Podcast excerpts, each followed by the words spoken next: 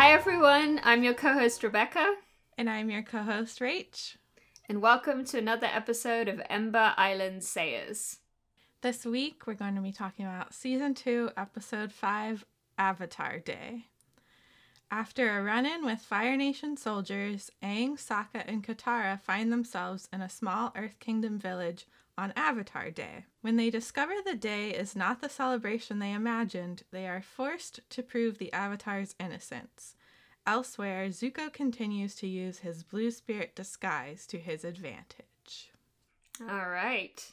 Yep, yep. So we are celebrating Avatar Day, although celebrating is not quite the right word. Uh, we don't have any unfried dough with us, so. Thank goodness. What if I make that for Thanksgiving? Ew, don't do that. I'm not. I'm making mooncakes. I'm quite excited. Oh, that is exciting. I'm making pumpkin pie. Mmm. See, all of these are much better than unfried dough. Agreed. But we'll get there. First, do you want to read your poem for Sokka's Poetry Society? I would love to.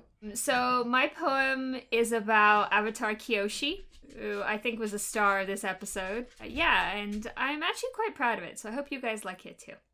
In my defense, did you really expect the Avatar to treat her home and people with neglect? In my defense, I didn't master soil, lava, wind, and ice only to surrender to a tyrant who refused to heed my advice.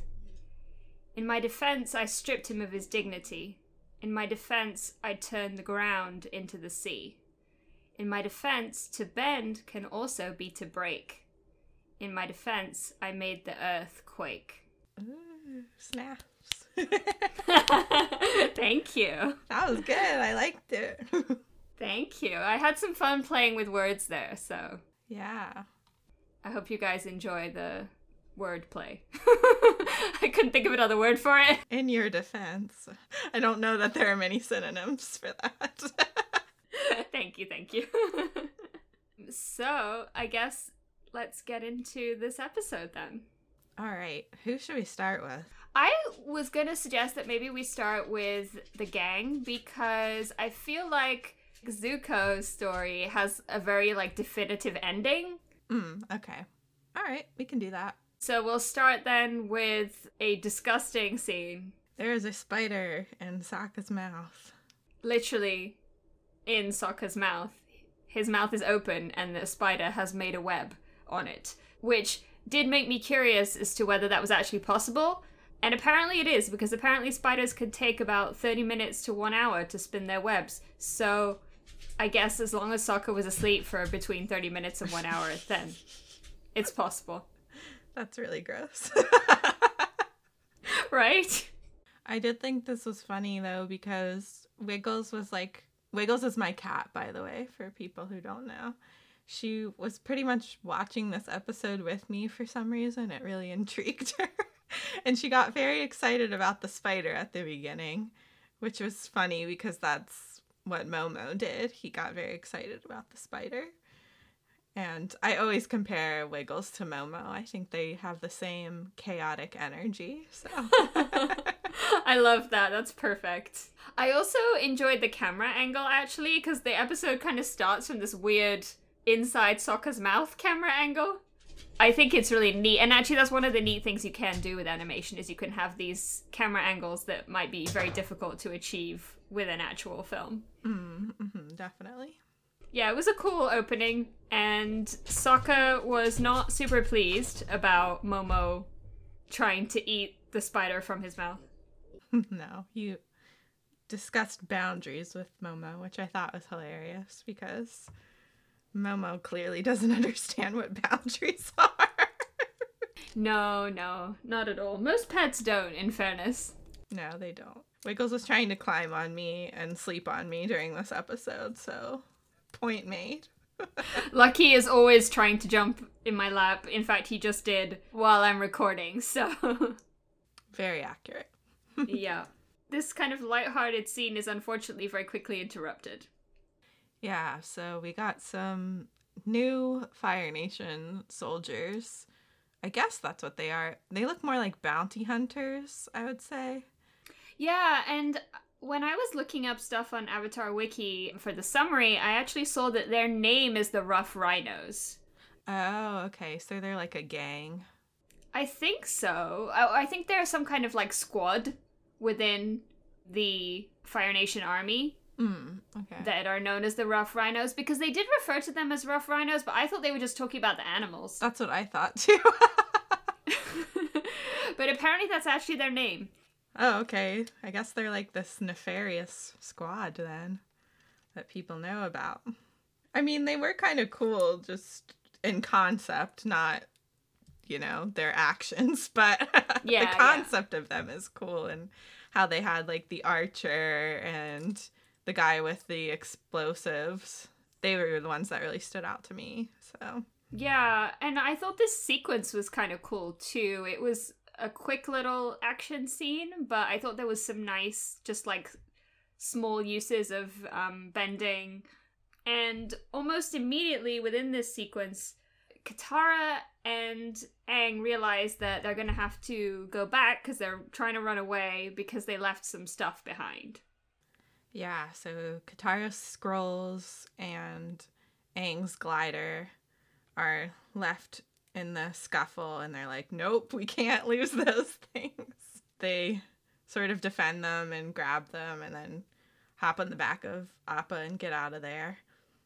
And that's when Sokka realizes that he also forgot something, but realized it apparently a bit later than the other two. Too late. oh, yeah. poor Sokka. Yeah, I think all of these items that were almost lost have both a practical value and a cultural value.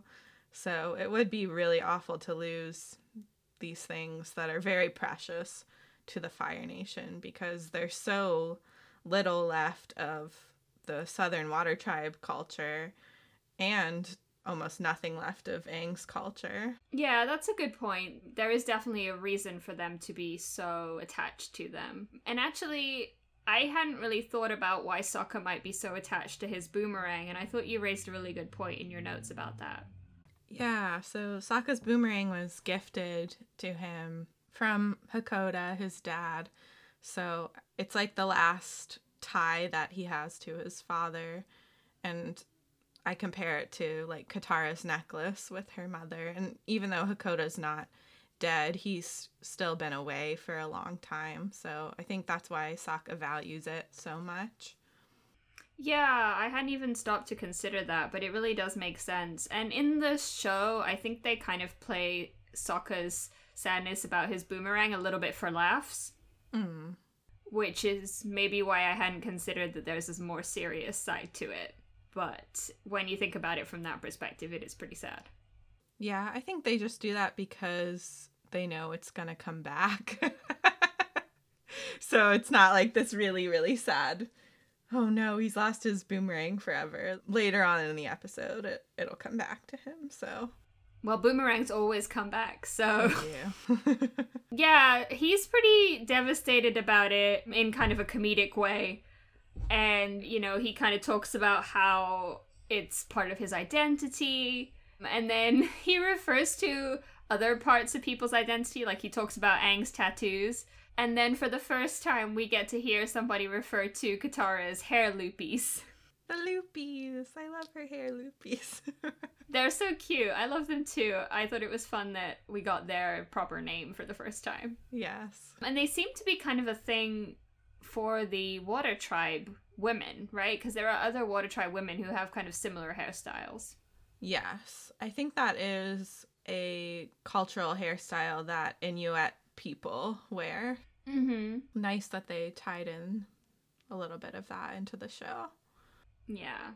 Sokka is sad about the fact that he used to be boomerang guy and now he's ponytail guy, which I always thought Zuko was ponytail guy, but I guess Zuko Not doesn't have his ponytail anymore. Yeah. But that little scene with they are buying something, I think, in an Earth Kingdom village. Yeah, Sokka's just kind of sad that he's not boomerang guy anymore. Yeah, this is also where we get to see that they have water tribe money, right? And This is a nice little detail because this kind of implied that the Northern Water Tribe gave them some money before they headed out on their journey. And I was like, oh, good for them. I'm glad they didn't just leave these children to fend for themselves without any money. yeah, I think that that was nice of them too. And yeah, it was a cool little detail. It's nice to get these just little pieces of culture and to see how the cultures are different from each other. I always like that. And the fact that they only have Water Tribe money does come back later on in the episode. yes. They need to get it exchanged, I feel like. yeah, do they have uh, exchange offices in the Earth Kingdom? I don't know. I feel like that's something the Earth Kingdom would do, but.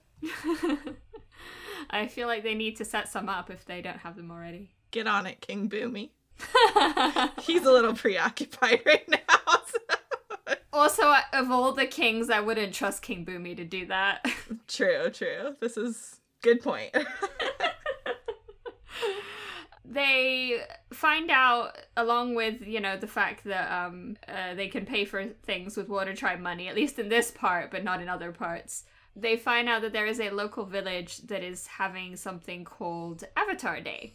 Yeah and they're all really excited about this actually. I don't know. They've been on a kind of a rough journey these past four episodes. So i think they're glad for the reprieve. So they go to this village and they see these floats these giant floats of the past avatars, and there's Kyoshi and Roku and Aang.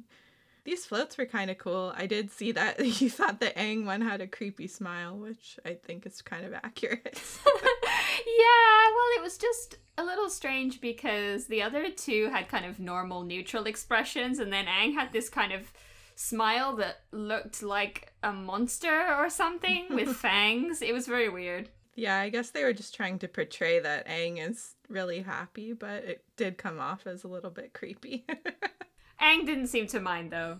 No, he he was very cute because you know, he was excited, but he said it's just nice to be appreciated, which is very Aang. yeah, yeah, he's so sweet and humble. hmm oh, but then the things take a turn for the worse. Yeah. they don't seem to be too keen on the avatar, judging by the fact that they have a guy who comes in holding a torch who was actually kind of hot. Simping for torch guy. he never speaks. So maybe that's why I'm able to just find him hot and not really think about it because I don't get a chance to think about like what his personality is or anything like that. You can just project any personality you want onto this guy, which is great. exactly, exactly. He's just hot torch guy. Love it. I don't even know his name. Hot torch guy is his name. I was gonna say maybe that's for the best. but yeah, so hot torch guy comes along and starts burning the avatars. I think Katara and Aang and Sokka are just like, what the heck is going on? but Aang just kind of stands there, and I think he was gonna let them burn the float, but Katara was not having it. I know. I love that she wouldn't even let them do any harm to a representation of Aang. and then he only got mad when somebody called her a party pooper.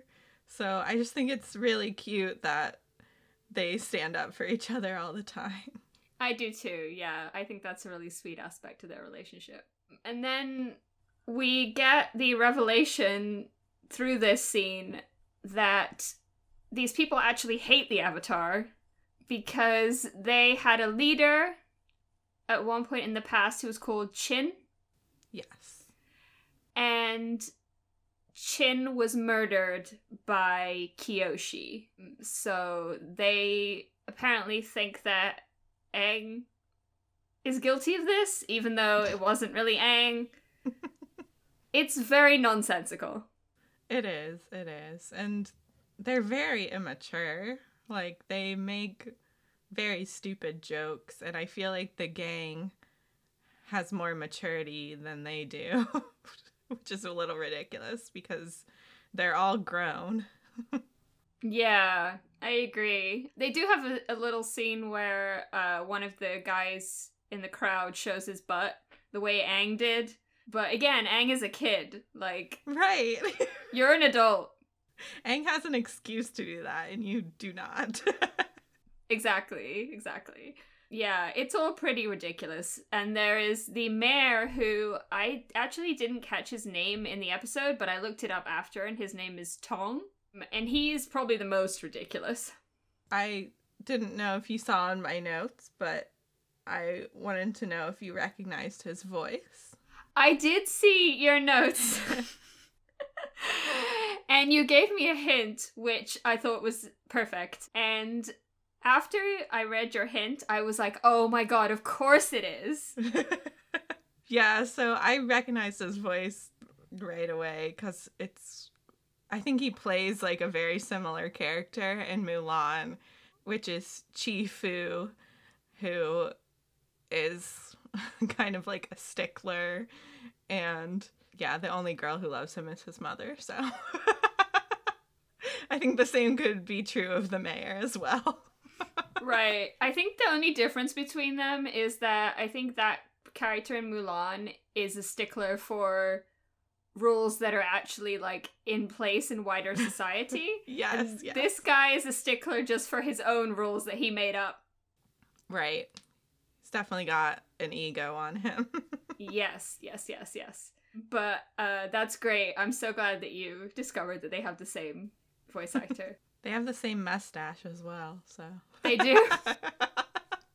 I wonder if they hired him based on that. They were like, "Can you just do the Mulan thing again?" I have a feeling they probably did. Wouldn't be surprised. They tell him about their beef that they have with the Avatar, and Aang, bless his heart, thinks that he needs to stand trial for this offense that he committed, although it was one of his past lives. And does the Avatar even remember all of his past lives? I don't think so. no, not unless he like goes into the avatar state, right? And like consults them. Right. You, you know, like he's done that with Roku, but unless he's like sitting down and having a chat with Kyoshi, then it's not like he actually did this. It's just really ridiculous that he's meant to be held accountable for something he didn't really do. Mm-hmm. And I don't think these people are worth his time either. It'd be one thing if there were people you actually respected that were accusing you of these things, but you know what I'm saying? Yeah, yeah, I agree with you. They really should have just left, but then there wouldn't be an episode. we do have some hilarity that ensues, so. yeah. They do say that he needs to go through the whole justice process, which involves bail, and then that's when the money comes in because they don't have any Earth Kingdom money. Yes. Unfortunately, they don't accept Water Tribe money here. And there is a cool little transition from Aang's face to Aang behind bars, which I kind of liked. That was funny. That was a good one. It was just a neat little way to go into the next scene. But Aang is behind bars. He's actually in stocks, I think, at that point, isn't he? Yes. Poor thing. And Katara and Sokka are kind of talking at him. Sokka thinks that he should just airbend out of there, which is probably, you know, the right thing to do.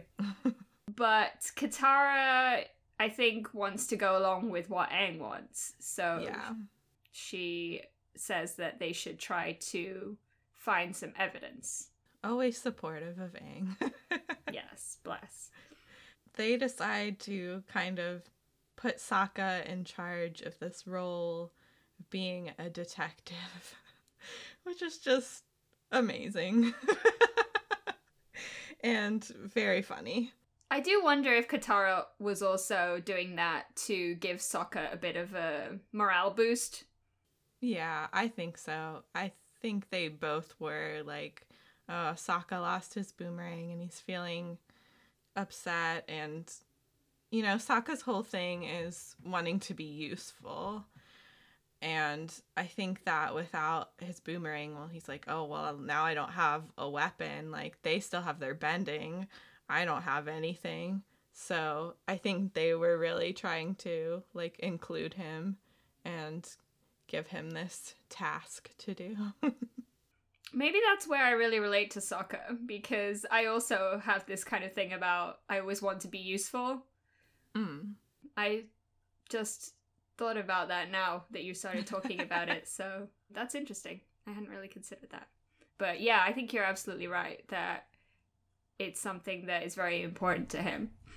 And it's also, I think, a thing that's played for comedic effect, right? So we get Sokka with his hat, and I actually got some information from Avatar Wiki, which I did check because you know Avatar Wiki sometimes a little bit uh, dodgy. But apparently, the the hat that he's wearing is the winged cap that is traditionally worn by Chinese magistrates.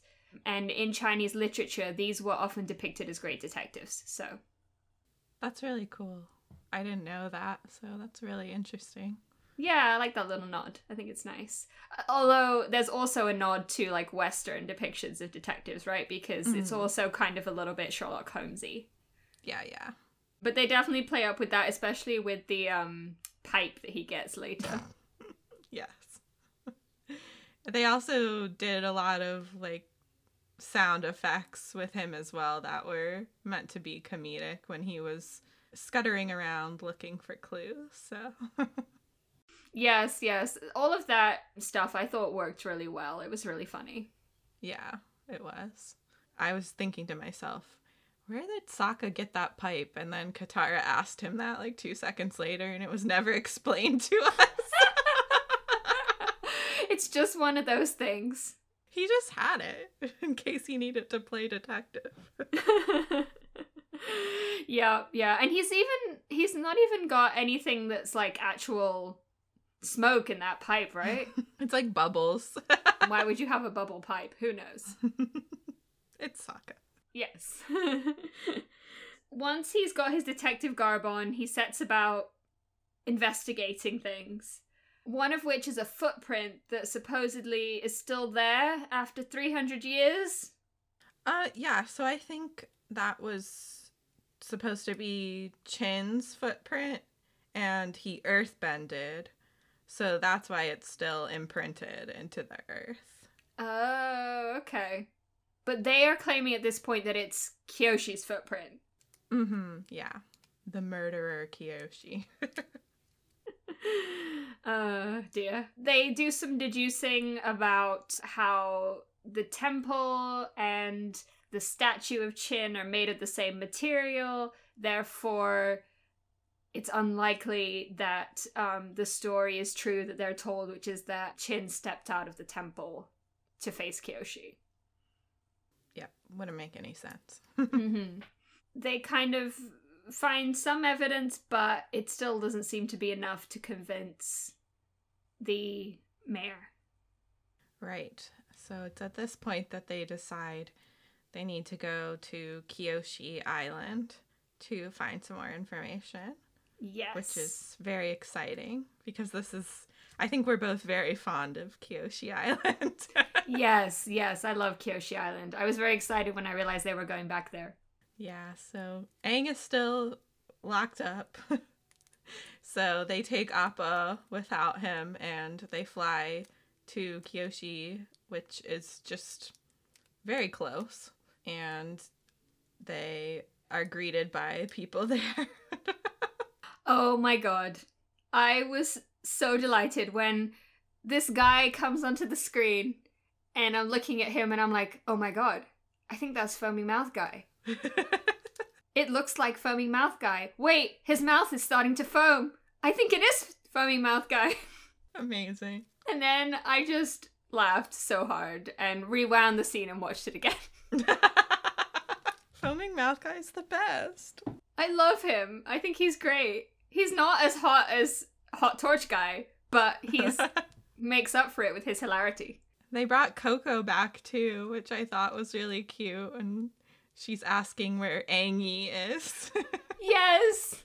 and everyone is really disappointed that Aang isn't there. And I just thought to myself, hard same. Aw. that would be my reaction if they showed up. Well, no, I would still be happy to see Katara and Sokka, but It was really fun just to return to Kyoshi in general and to just get all these like little callbacks. And the next callback also made me so happy, which was that they're walking along with that guy whose name I don't remember. Yeah, I guess we can just call him like the mayor of Kyoshi. Mm-hmm. But Sokka asks about Suki. Yes. And Katara gave like this knowing face. Oh, you can't see my face right now because this is a podcast, but I'm just like, eh, so cute. yeah, I'm very excited for when they are reunited because I expect they will be relatively soon. Yeah, it did make me a little sad that Suki wasn't there because Sokka was just like, hey, I was just wondering, you know. yeah, but then the mayor of Kyoshi, he says that the gang inspired Suki to go out and change the world, which I just thought was so sweet. And she will change the world, so. Aww. We love her so much. Yeah, I thought it was really cool that her and the other warriors have gone to fight, but I am a little concerned about them all now. Aw, yeah. I did think that was really cool too because, you know, we talked about in the Warriors of Kyoshi episode how they've kind of been isolated on this island and like what are they doing to contribute and helping people during the war and I think that you know once they were able to meet people outside of their bubble and see what was really going on that it inspired them to get out there and really start making a difference which is really awesome. Yeah, that's really nice. And you know, they are not just like random kids. Right. They are warriors. So I think that it's really valuable that they are, you know, using their skills to try and help other people. Yeah, and we will get to see sort of what Suki's been up to in the meantime, and she is doing really fantastic work, so that's exciting. Yay! She's great. And yeah, I can't blame Sokka for asking about her because we all remember her very well, even though we only met her once. So, yeah. Another little detail that I liked was that the village looks like it has recovered really well after, you know, we were kind of left with it in shambles and burning down. So I'm really glad that they bounced back. Yeah, that's a good point. I hadn't thought about that. They do look like they're doing pretty well. And they've turned the, I guess, the temple where mm-hmm, yeah. Suki used to train um, into a little Kyoshi museum type thing, which is kind of cool. Yeah, that was a funny bit where Katara and Sokka were touching everything in there, and I was like, oh, they need some do not touch signs. They do. Well, I guess this museum is relatively new, so maybe they're still figuring things out. I think the mayor knows for next time now. yeah, yeah. They probably don't get a lot of visitors, honestly, so. That's true, that's true. Yeah, and that's when we get the revelation. So Katara and Sokka are looking over all of Kyoshi's things. They see her fans, which is cool. And then they discover that she had really big feet. Fun fact Kyoshi was seven feet tall. Well, that would probably explain why she had big feet, because she's yes. very tall. yeah, I think we really both need to get our hands on the Kyoshi novels because I think we're both kind of fangirls of Kyoshi. oh, totally. Especially after this episode and we get to see her. I wrote a whole poem about it, so. Yeah, I definitely want to learn more about her girlfriend who is in the novels, who is from the Fire Nation, actually. So. Oh, interesting. Interesting. Yeah.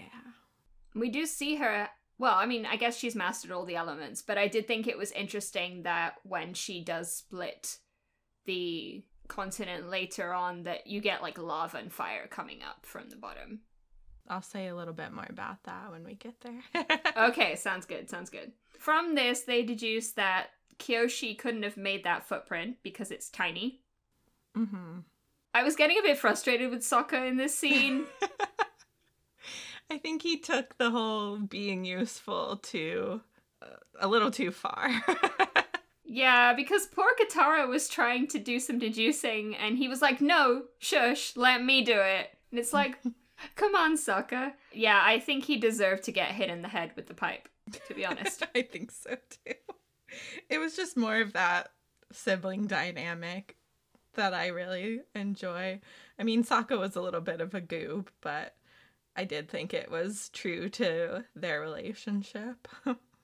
yeah, and I like that in your notes you pointed out that even though Aang wasn't there, at least we had this like good sibling dynamic, um, which is always so much fun. Yes, I love seeing Sokka and Katara interact. It's just great. Me too. That's why I wrote my fanfic about it. yeah, so they also see a tapestry.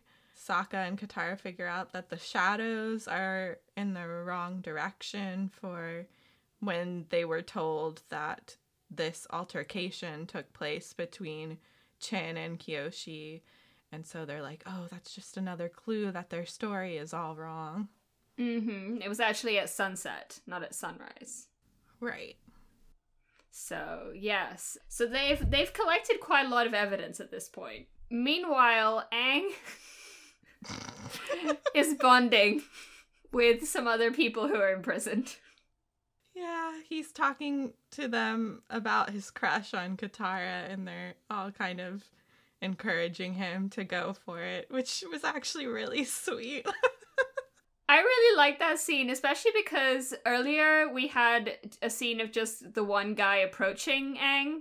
Mm. And he's kind of scary, and I was worried that, you know, they were going to try to harm Aang or something like that. And then it just turned out to be this really wholesome, sweet scene. And I was like, oh, I'm glad that that wasn't the way I expected. It was also funny because Aang just like slipped out of his shackles, which they never fit him. He was just wearing them to appease the people of the village, which is really funny. And it kind of makes me wonder like what these prisoners are in there for because this village is extremely nonsensical as we've established. Yeah. Well, what we find out when Sokka and Katara come back, because they have all this evidence, is that the mayor doesn't really care about evidence. His idea of like truth and justice is just like, you say your side, I'll say my side, and then I decide who's right. Yeah, like his word is law, pretty much. Yeah, it did remind me of a certain outgoing president, just a little bit. I won! Did you, though? Did you? can your evidence explain how I didn't win? Yes, yes, it can. That aside, it does make you wonder, you know, what those people did, because it really seems like they have no real justice in this village. Yeah, probably one of them was just like reading a book on Kyoshi or something, and they were like, prison! yeah, and like, Kyoshi wasn't even the avatar before Aang, so I guess they spent a lot of time also hating Roku. Right. okay. For, you know, a very stupid reason. I mean, maybe there are other reasons for people to hate Roku, but for this particular reason, doesn't really make sense. Yeah, I bet Roku never went there. he stayed away from this village. He probably, that was smart if he did. Yeah, they try to present their evidence. Well, unfortunately, Aang has to present it himself. Mm. He cannot have a lawyer. right, yeah, yeah. This was the scene that made me think that Aang was definitely not getting MVP this episode. Poor Aang. Sorry, Aang, but uh he just can't get it right. And Katara and Sokka are just sitting there like, oh no, he's gonna die. yep, yep. And they're like trying to smile and like give him the thumbs up, and they're like, yeah, no. Never put Aang on the witness stand. No. Bless him. He's good at many things, but not that. I did think that was pretty in character, though. Like, him being a terrible lawyer. well, I think lawyers, you know, they have to, to a certain extent, put themselves in someone else's shoes. And I think Aang is somebody who is just very genuine. Mm, yeah. And I mean, uh, I think he's very good at empathizing with people, but I think he's just very bad at pretending to be something he's not. Mm-hmm, definitely. But then he literally puts someone else's shoes on. True. Oh, dang. Nice transition. I like that. yeah, so they dress him up as Kyoshi, Which is wonderful. Honestly, I think he looks stunning. He really does.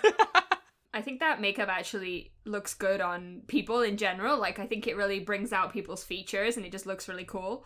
But I think on Aang particularly, it just looks really awesome. I like this too because he kind of made a little jab at Sokka in the Kyoshi Warriors episode, but now he has to wear the Kyoshi garb, so. There you go, Aang. he doesn't seem bothered by it at all, though. yeah, well, I think he's matured a little bit since then. Yes, yes. So at first, I think Sokka is pretty skeptical this is going to work, but Katara seems to think that it might because it was her idea. And it turns out actually better than they had hoped. At first, anyway. yes, yes. Yeah, so we get Kyoshi manifesting. You know, we've seen this before with Roku, but it's exciting that it's happened with a past life that's even further back than Roku, and she gets to tell her side of the story. She has a great voice. I didn't look up who her voice actress is, but I did think she had a really good voice. Yeah, it was really fitting. I felt like very powerful.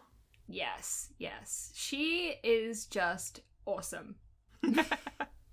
She's just so cool.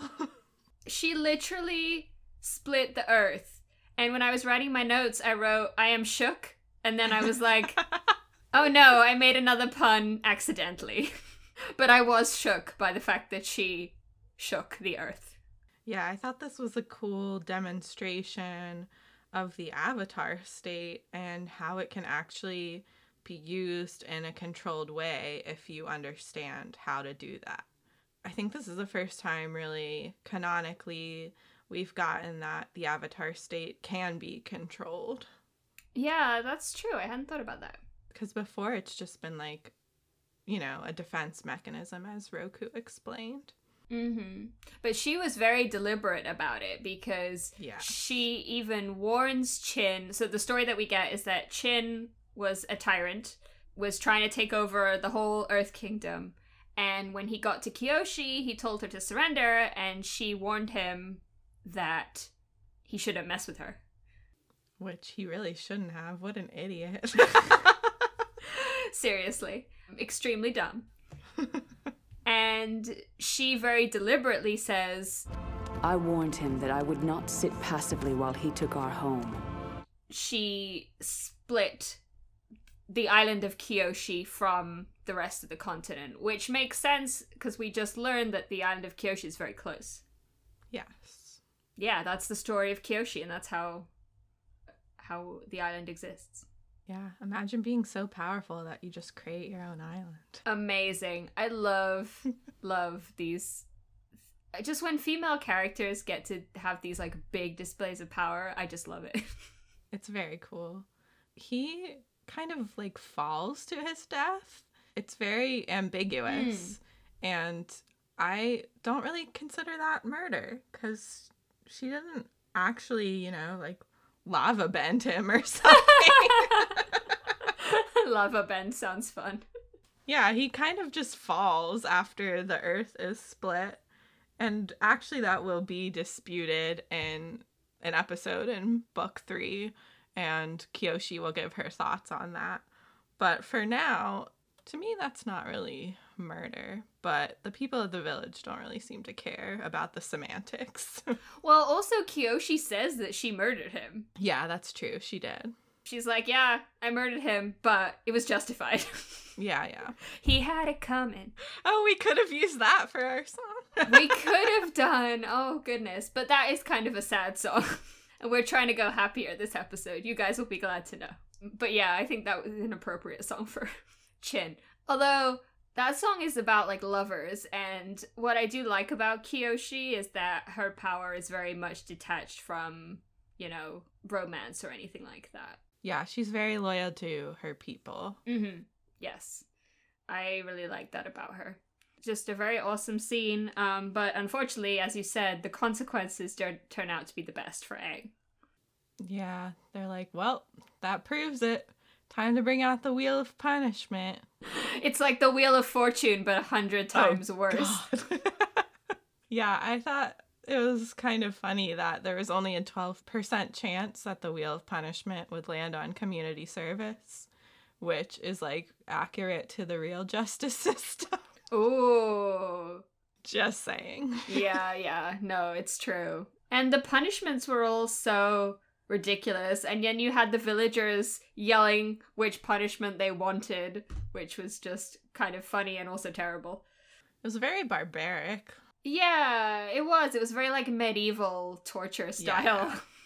It was like getting eaten by a platypus bear or put him in like the torture chamber, somebody yelled. It was just like, he's 12. yeah, that's a good point. Did they forget about that? I feel like they don't even see him as a person. Like the avatar has just become this symbol to them. But it's just like, he's a little boy. Please don't. They have some problems. They really do. It lands on being boiled in oil. Oh boy. Yeah. I do feel like the boiled in oil thing was just a setup for that joke at the end with the unfried dough. Sokka did talk about eating fried dough in the beginning, though. Yeah, well, I think that was all part of the setup. Right, the link. it's like the long con, you know. yes. It's all kind of set up uh, for this this joke at the end about not boiling something in oil. But just before Aang is going to get boiled in oil, they actually are distracted by the fact that the rough rhinos show up. Yeah, so they've come to conquer the village. And, you know, I don't really believe in imperialism, but if there's a village, that should be conquered. they also had it coming. they really did. Yeah, I, li- I liked that because it was some poetic justice that the town basically got attacked the way Kyoshi Island did in the first season. mm-hmm. Yeah, it's true. And Aang is very sassy about this, which I thought was funny. He was like, Gee, I'd love to help, but I'm supposed to be boiled in oil. and the mayor is just like, forget about that. And he just moves the wheel to the punishment of community service. yes. And says that his community service is to save them. We get a kind of long sequence of the gang sort of working together to take out the rough rhinos, which I thought was pretty well done. And them all using their specific weapons and of course this is when boomerang comes back. I like how you referred to it as boomerang as if that's his name. That's what Sokka does so. That's true he does do that. Oh bless. Boomerangs as we know do always come back so yeah Sokka and boomerang are reunited. And it feels so good. Yes. Yeah so they take them out and then the village decides, oh, now we can celebrate the avatar instead. And it's like, wow. wow. And they're going to celebrate the avatar with terrible snacks. Unfried dough, delicious. Yeah, and uh, I did like your final note. I think it's a good place to leave off on. Sokka eats his unfried dough and says, This is by far the worst town we've ever been to. And I just wrote, pretty much. They really were the worst. Like, if you just continue to think about it, they had no redeemable qualities whatsoever. Apart from Hot Torch Guy. True. I'd like to think they just like commissioned him to come run their torch. He didn't even know that, you know, they would be burning the avatar. He just does his torch thing. Yeah, yeah. He's just like a himbo that comes in and, and burns the floats. Hot Torch Guy has nothing to do with the bad parts of this village. it's canon now. I appreciate that so much. we talked about last episode, you mentioned that this episode is probably not the best of season two. And I think my reaction to it is just that it was very uneven that you know it had some really cool funny moments like you said and then just some really head scratching moments that i didn't really understand yeah it's an up and down episode as far as i'm concerned yeah i mean i feel like i definitely have a lot of fun watching it mm-hmm. and it's not one that i would want to skip because i do think there are some great moments like the Kyoshi moment obviously is not something that you want to gloss over. But it is a little bit uneven and it's not bad at all, you know? Yeah. but it's not the best. Well, we still have a little bit more to talk about for this episode. Yes. So let's rewind. We get this little sequence introducing Zuko's parts of the episode and Iroh as well, where he is stealing food from. They kind of look like peasants to me or mm. lower class people because they aren't wearing any shoes. That was just something I noticed. And I was just thinking, like, is this really the look you want to go for, Zuko? Yeah, it's pretty bad. I mean, like, it's one thing to be like rob from the rich to feed the poor, but if you're just robbing from the poor to feed yourself, who is a rich person, that's not cool. right, exactly. It's definitely not vigilante justice. It's just him being dramatic. yes, yes. I really liked your note about that. yeah, like he could have snuck into the town at night and just took like a basket of food or something because they look to be in like this merchant part of town where there was just food sitting around and he just could have taken that at night but instead he dressed up as the blue spirit and in broad daylight robbed these people with his freaking swords like so unnecessary That's some like villain in a comic book stuff right there. It really is.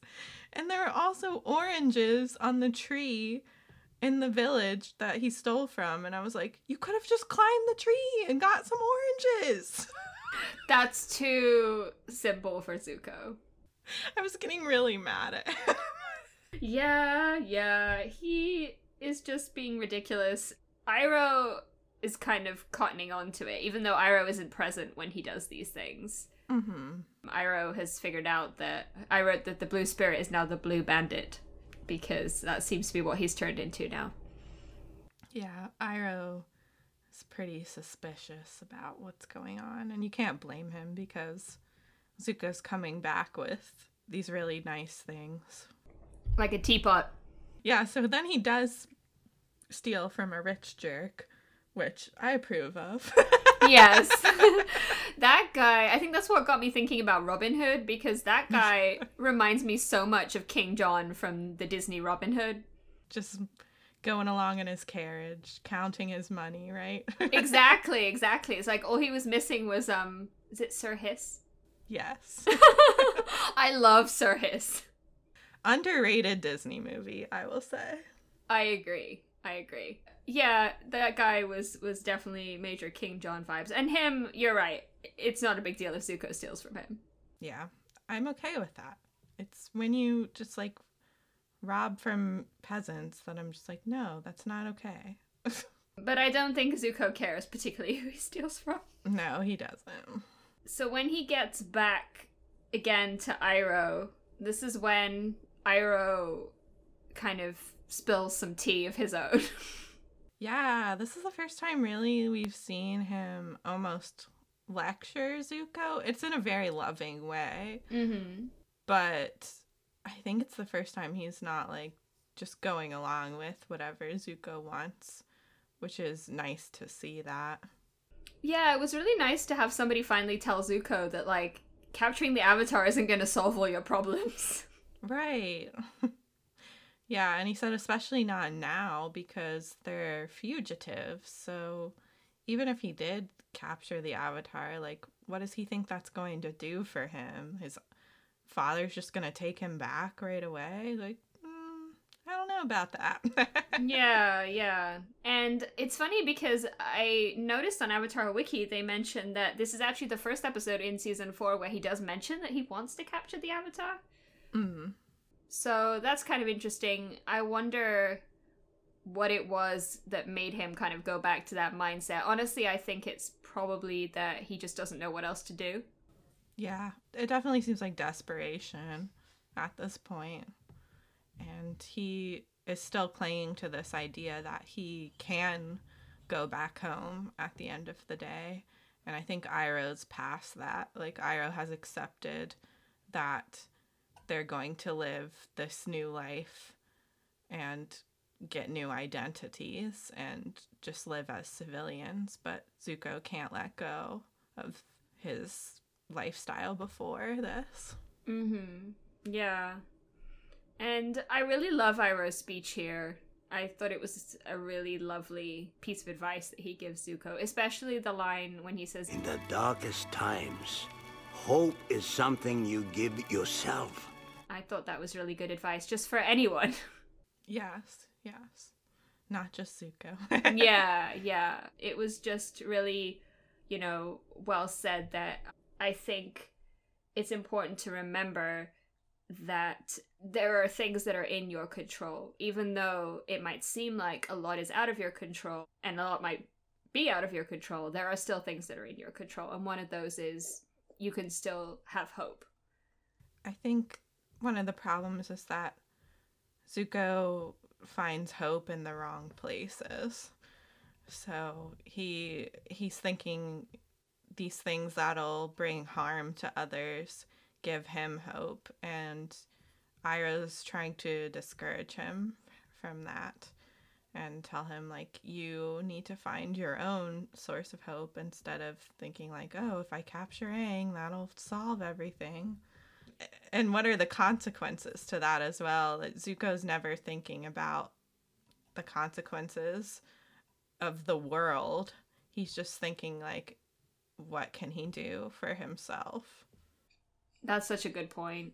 His trying to find hope is detrimental to other people. Mm-hmm. So Zuko then wanders off. For a second, I had a tiny bit of hope that maybe he'd learn something. Which I don't know why I still have hope. You know, maybe deep down it says something about the fact that I still have hope for Zuko.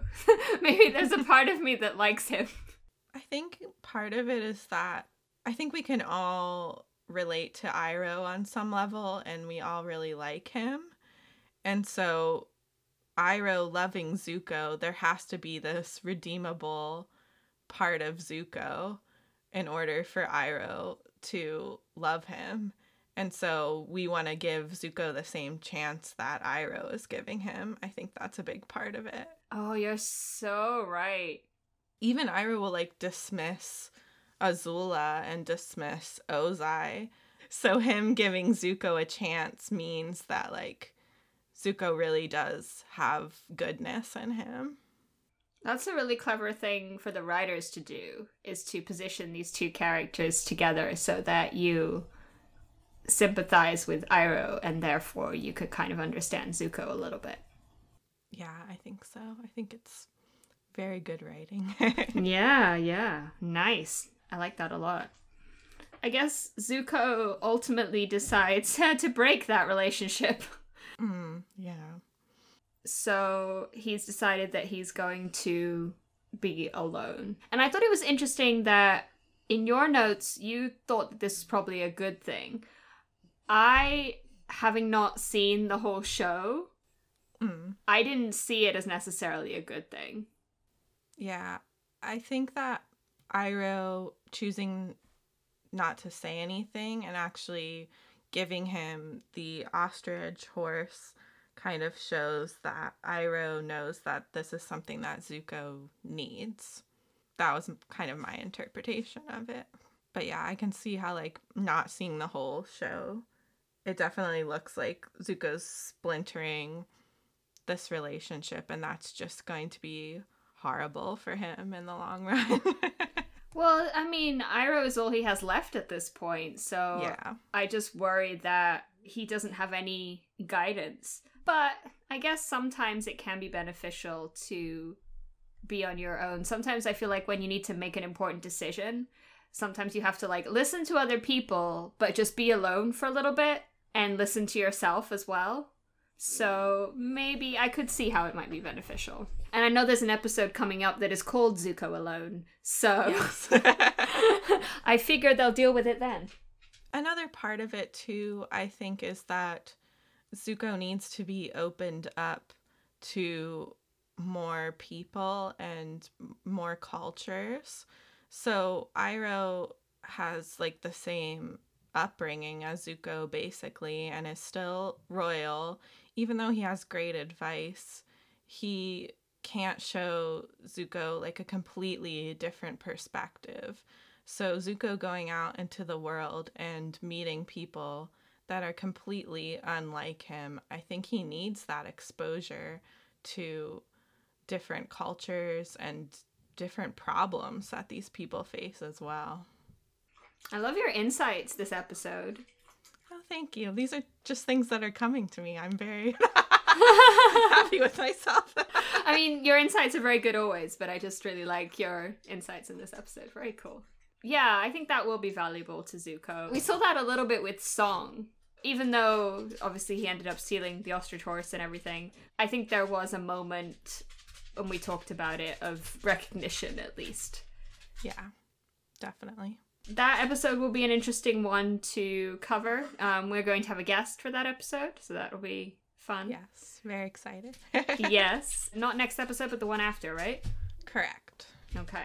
But for now, we say goodbye to the duo of Zuko and Iroh.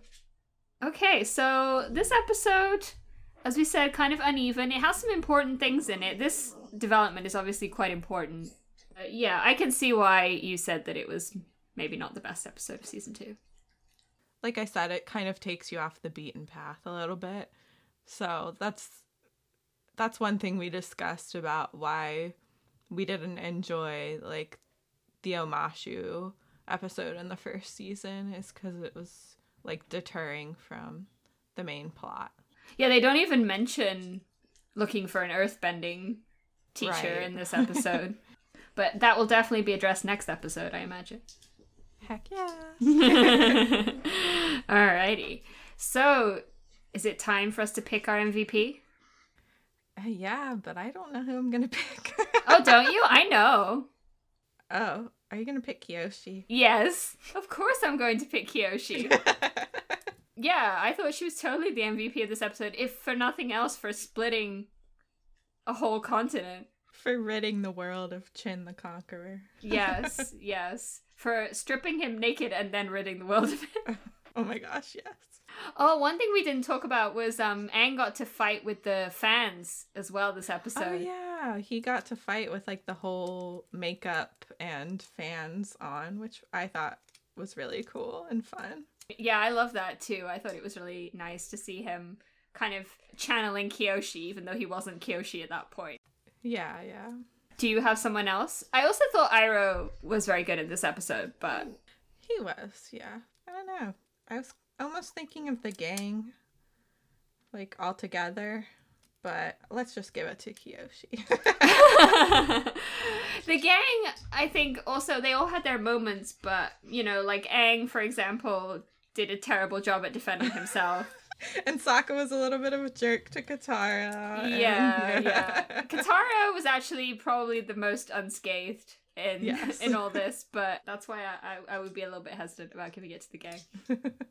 they had quite a few blunders, but you know, they came out on top at the end. As they always do. I'm I'm cool with Kyoshi. all right, then we will go with it. Okay, I guess it's time then to move on to the Ember Island playlist. And we have upbeat songs this week. Yay. Would you like to go first? Okay, sure. Why not? so, I was having a really hard time finding a song for this episode, and I kind of vibed off of your vibes.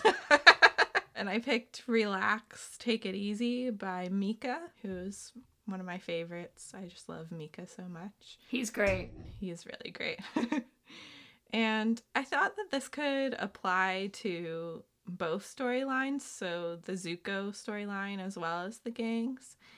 Some of the lyrics work really well.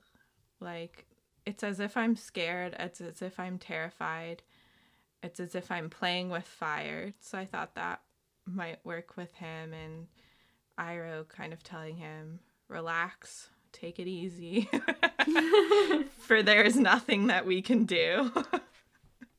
but that also applies to the mayor like, relax, take it easy, blame it on me or blame it on you. Yes, yes. At the end of the day, like, It's not that big of a deal. You don't need to burn a 12 year old child alive in oil. So,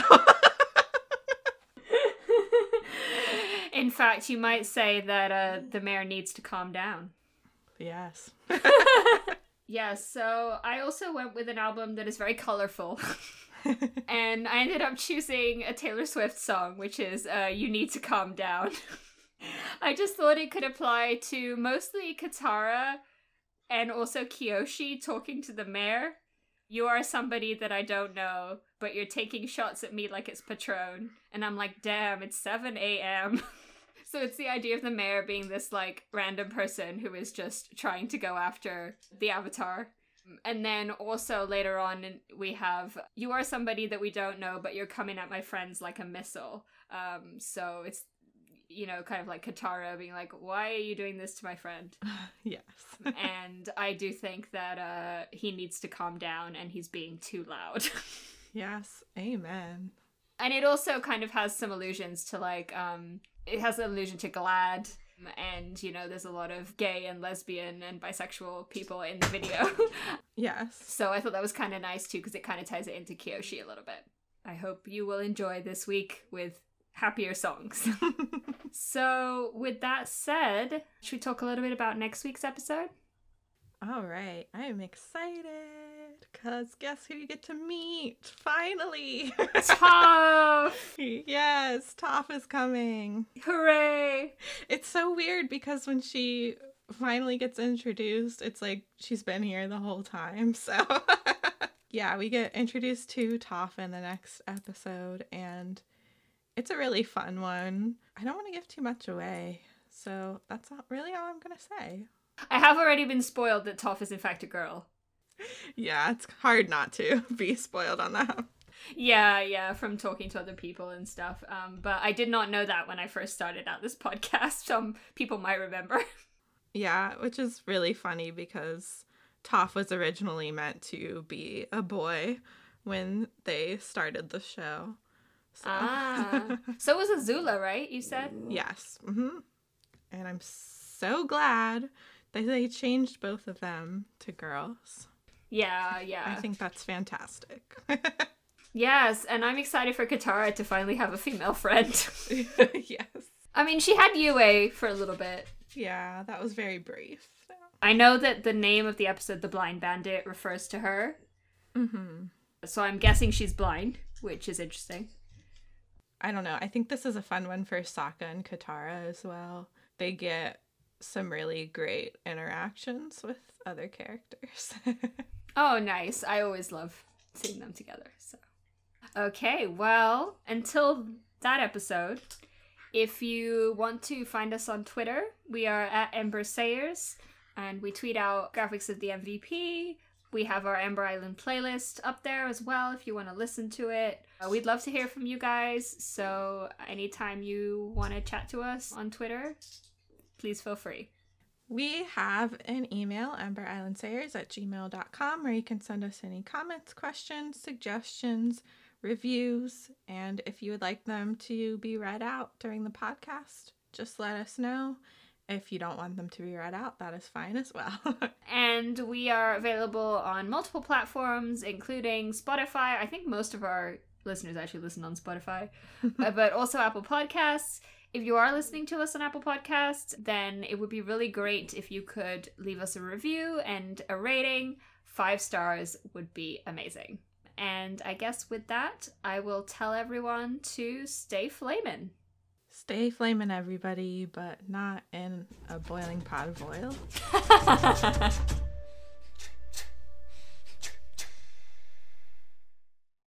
So it was a foaming in anticipation. Premature filming. Isn't that also like dangerous if it has eggs in it? I don't know that the Avatar world has salmonella, but stay as flaming as the hot torch guy.